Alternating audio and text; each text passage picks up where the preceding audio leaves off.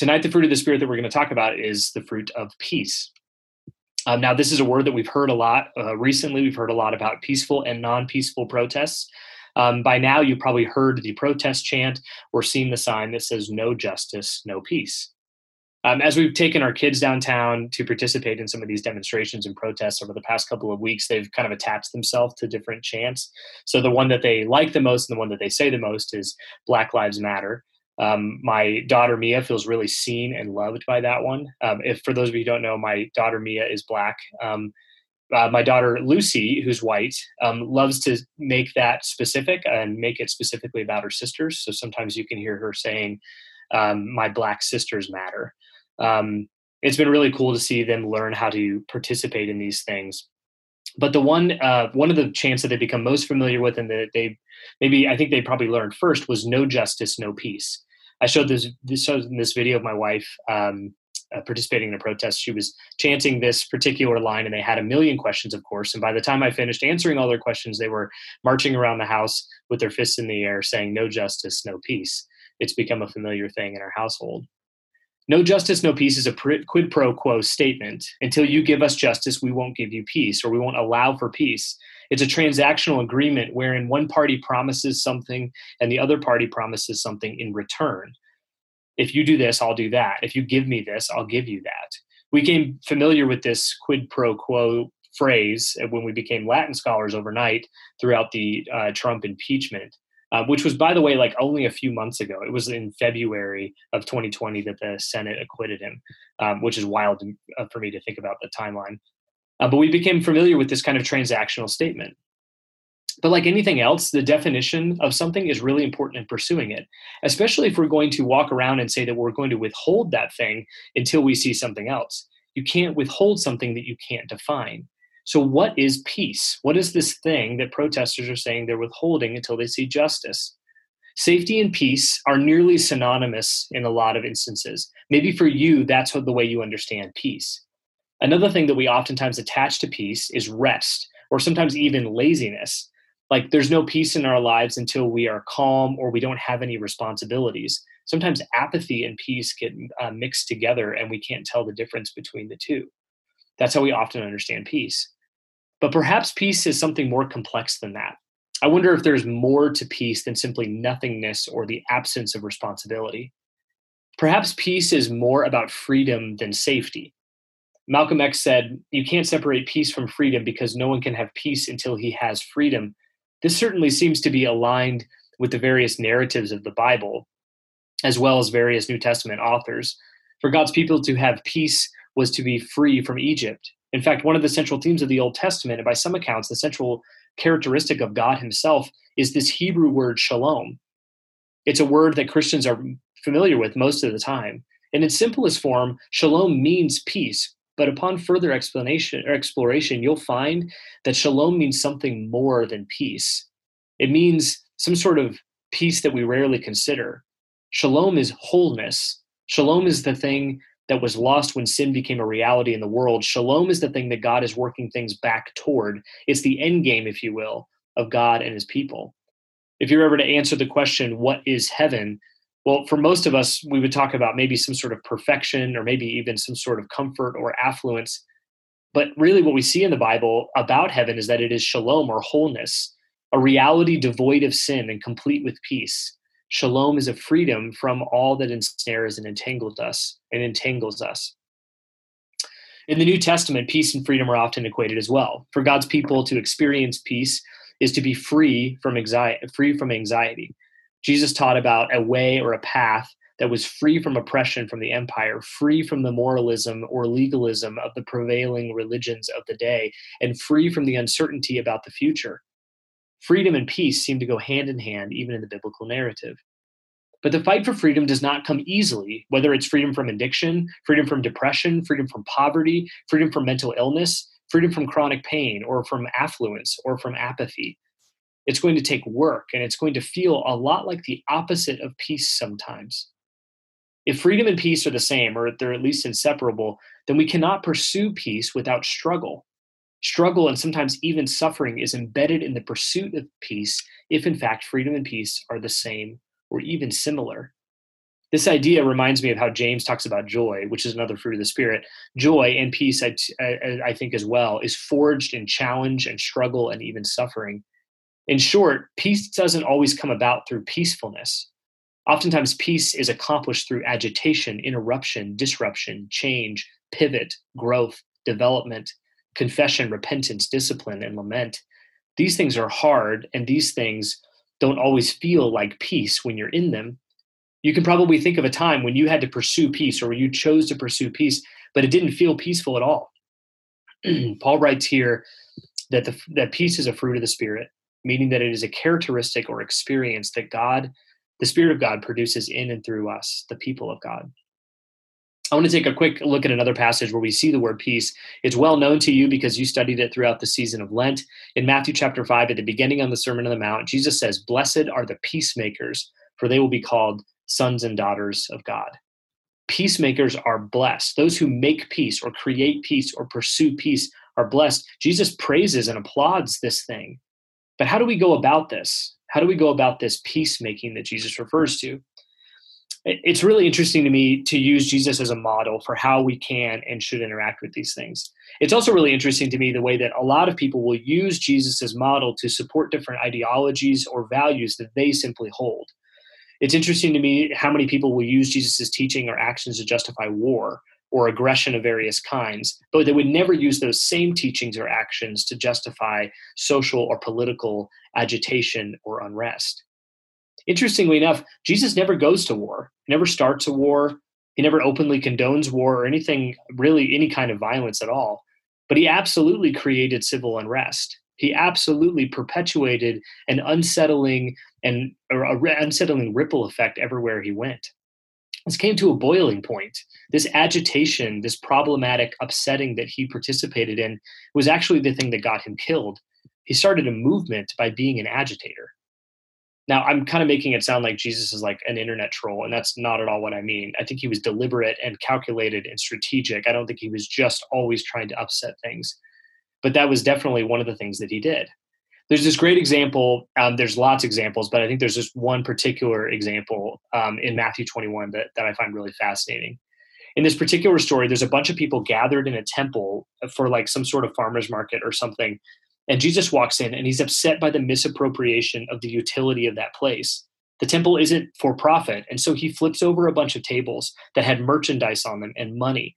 He yells, he raises a voice at everybody for treating that place of worship as a place to make a profit. He goes in and he acts with passion and protests, and he alters the property of other people. He doesn't care at all what they think. He doesn't really care at all how this is going to be interpreted. He wants to make a point, and he wants to agitate things in order to bring about peace in that place. People will use that story to talk about why it's okay to be violent if necessary or aggressive, but they would never cite it in the defense of people in our streets every night in our city. It's interesting how choosy we become when we look at Jesus as a model. So while I have you uncomfortable on this particular interpretation, and I'm sure that some of you are, and that's completely fine, I'm just going to keep going, okay? Uh, what was happening in this temple story? Well, the people in the temple were misappropriating that place. They were using it inappropriately. They were not using its power or its authority, authority or its utility uh, uh, properly. So Jesus goes in and he messes some things up, and he makes an important point about how temples are supposed to be used. Now, for centuries, there has been misuse of power by our police, among other institutions, by the way, and there's been a misappropriation of authority and utility, and it seems right to me that people are out there taking their cues from Jesus and making a scene, bringing about attention to a misappropriation of utility in order to bring about peace, agitating, if you will. I'm sure you can think of lots of other instances where disruption and agitation are necessary in order to bring about and establish peace.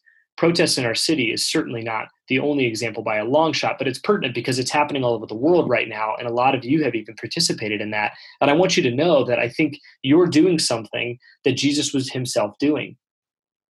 My point is this: Jesus was a proponent for peace. He even blesses those who make peace and practice peace. But he also practiced peace in a way, or brought about peace in a way, that required agitation and unrest. There's this priest named Oscar Romero that has a beautiful quote about this. He said, "A church that doesn't provoke any crises, a gospel that doesn't unsettle, a word of God that doesn't uh, that, that doesn't get under anyone's skin, a word of God that doesn't touch the real sin of society in which it's being proclaimed. What gospel is that?" I found this to be really moving and important for me. It's actually been a bit of a rally cry for me over the past few weeks, because it reminds me that agitation, protest, upsetting and unsettling, these are included in the way of Jesus and must be factored in if we are to pursue this particular fruit of the Spirit. But that's not all there is to say about peace. Peace is not just this external thing that we pursue for other people or even pursue for ourselves um, in the world around us. Sometimes it's something that has to be internally embraced first. Sometimes it's something that we have to experience on the inside before we're able to experience it externally. I want you to think for just a minute about how you have felt internally throughout this pandemic and this season of protest. My guess is that peace has not been the dominant characteristic of your soul during this time. My guess is you've experienced a lot of internal chaos. Well, like external peace, internal peace also requires interruption and disruption. It requires a grounding and reminding of who we are and in whom we are found. This is how inner chaos comes about, and, and I think it's important to note the opposite of what we're what we're shooting for. Inner chaos often results from believing something about yourself that simply isn't true, and then believing it over and over again and repeating it to yourself on repeat, and and and therefore it kind of gets ingrained in who you are. For instance, if you've believed any of these lies about yourself, you need to be successful in order to matter. You need to prove yourself worthy in order to be important. You need to be good or morally right in order for God to love you. When lies like these are played over and over again in our minds and in our souls, we experience internal chaos, and the peace of Christ, that easy yoke that he offered us, is not within us. Yet Jesus said to his people, "Peace I leave with you, my peace I give to you. Not as the world gives it to you, um, uh, let, let your hearts be not be troubled, neither let them be afraid." Jesus offers this unique peace. It's not the same peace that we would find elsewhere. It's unique, it's different, it's specific to him. I believe it's the same peace that's brought about the, by the Spirit of God. It's not an excuse for apathy or superiority. It doesn't fall into our lap or come about without work and turmoil. The peace of the Spirit is often hard fought and hard won. It's something that we have to fight for both internally and externally. Um, I'm going to end this really quickly with just by giving you a couple of practices. These are practices that I found to be meaningful to myself, um, and there are folks in our church who have found these practices to be meaningful as well. I'll start with a practice for acquiring or experiencing internal peace. I want to be really careful here to note that this is an oversimplification of how to pursue internal peace. If your world, internal world is in chaos, these things are not a quick fix, but they're a start in the right direction. What I'd like to recommend to you tonight is that you participate in something called a breath prayer. Uh, these are prayers that I pray on a regular basis. They're really short, so they're easy to memorize, and they're something you can pray in one breath. Um, you'll be really familiar with some of these because these have made it into the prayers of the people and your prayers for lament that you pray, pray on a regular basis. The first breath prayer I recommend is, "Lord, have mercy, Christ, have mercy." I keep this one locked and loaded in my mind, because honestly, things are happening at such a fast pace in the world around us and causing us to experience so much strife and frustration and lament. Having something to say, even as simple as "Lord, have mercy, Christ, have mercy," has been really meaningful to me and has brought me a lot of peace. Second, whenever I learn of something that God says about me, whether I believe it or not, I simply say, "May it be unto me as you have said. May it be unto me as you have said." You might recognize this from Jesus's mother, Mary, this teenage girl who was probably scared stiff when an angel appeared to her and said, you know, you're, you're going to give birth to Jesus. And she says, "May it be unto me as you have said." It takes a tremendous amount of courage, and yet I think it brings about the reality of that situation in our lives. Lastly, a simple prayer of gratitude. God, I'm grateful for. God, I'm grateful for. Being able to fill in that blank is really important. These breath prayers help us stay grounded and remind ourselves of what's true about us and what's true about God. And it brings about that fruit of peace in our, in our internal world. The second practice, I'll end with this really quickly, comes from a quote from Frederick Douglass. He said, "I prayed for freedom for twenty years, but received no answer until I prayed with my legs." I prayed for freedom for twenty years, but received no answer until I prayed with my legs. In short, what he's saying is until I went out and did something, until I went out and was that agitator, until I went out and I was that demonstrator that said something has to change, something has to be altered, nothing actually came about. That peace was never, that freedom, that peace was never brought about until he was going to pray with his legs. Now, for, that doesn't mean going out and being a part of a protest for everyone. In fact, I would say a minority in our church um, has been participating in the actual physical presence of these protests. The pandemic alone has made it really difficult for a lot of people to be a part of that. But there are a lot of ways for you to pray with your legs. There are a lot of ways for you to go and be an agitator in your community, in your neighborhood. Start with right where you live. What's happening in North Aurora that you can change? How can you bring about peace there? And what would it take for you to pray with your legs and bring that about? The fruit of the the fruit of peace that the Spirit is producing in and through us is hard fought and hard won. It requires an ability to see and know ourselves and receive the love that God has for us. And it requires uh, the ability to see the opportunities to agitate and initiate change in the world around us. Listen, I'll, I'll, let me just mention this really quickly. It's okay if the fruit of the Spirit comes out kind of bruised and wonky for you. It's okay if you stumble your way through practicing some of this, this fruit. Nobody's expecting you to get it right right away. Um, if we're to pursue peace, whether it's internal or external, it's not going to be the sort of thing that we just wake up one day and know how to do. We've got to try some things first. So it's okay to, to stumble your way through this clumsily, um, even. That's okay. I would rather us do that as followers of the way of Jesus than to simply ignore some of the needs around us or the, some of the needs within us. Would you pray with me? Heavenly Father, I pray for peace uh, among the people of East Colfax. Um, I pray that their souls would experience peace, whether it's through a rootedness and groundedness um, in the things that are true about them, or maybe maybe it's a friend or a family member that, member that comes alongside them and helps them understand the peace that they can have inside. God, I also pray for peace in the community of East Colfax, that North Aurora would experience the peace Um, that I think only sometimes agitation or challenge can bring. And I pray that you would mobilize and you would encourage this church to do and be exactly that, right where they live, work, and play. Um, we love you, Lord, and we pray these things in the name of the Father and the Son and the Holy Spirit. Amen.